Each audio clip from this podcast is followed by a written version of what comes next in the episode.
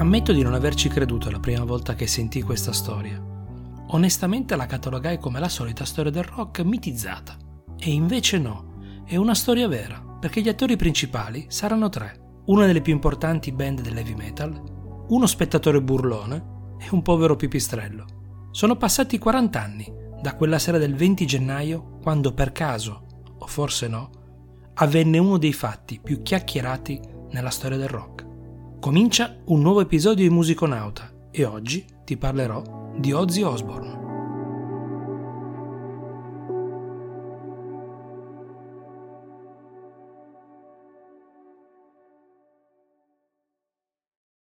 Doc Vale ripresenta 20 gennaio 1982. Ci troviamo al Des Moines Veteran Memorial Auditorium per il concerto della band e del frontman che più hanno contribuito alla nascita del heavy metal. Sul palco stanno per salire Ozzy Osbourne e Black Sabbath.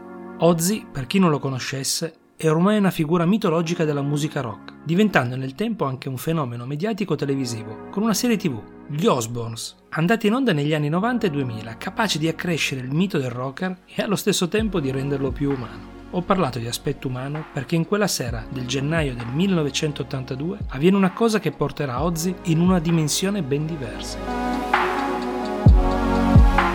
In quel periodo era sua abitudine scambiare con il pubblico il lancio di cose che spesso erano anche raccapriccianti. Lo riteneva un rituale divertente, un po' come avveniva nei film quando si tiravano le torte. Il problema però è che si fece prendere un po' troppo la mano, arrivando a lanciare addirittura verso il pubblico pezzetti di carne e parti di animali, che onestamente non vi elencherò, solo a pensarci mi viene voglia di spegnere il microfono.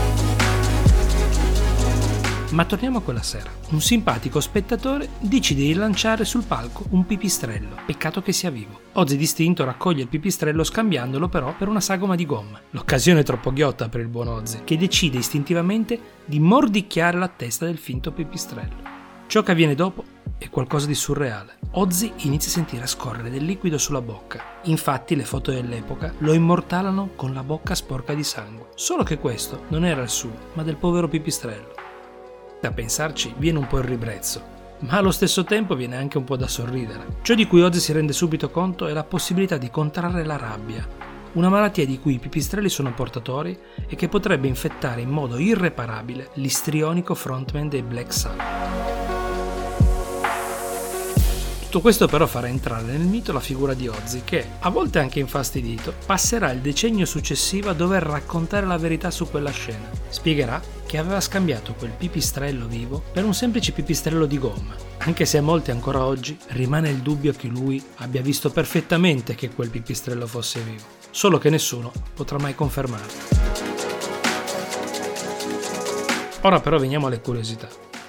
Proprio perché stufo di dover giustificare per oltre 10 anni il suo gesto del 1982, decide di mettere in vendita il peluche di pipistrelli però decapitati.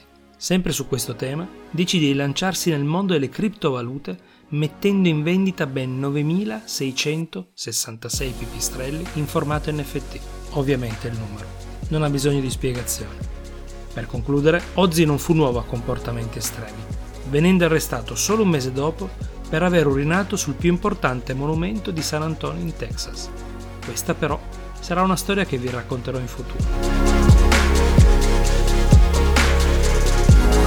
Non sapremo mai se Ozzy si accorse realmente che quello fosse un pipistrello vero. L'unica cosa certa è che questo episodio di Musiconauta si è appena concluso. Questa era la storia di Ozzy Osbourne e del povero pipistrello.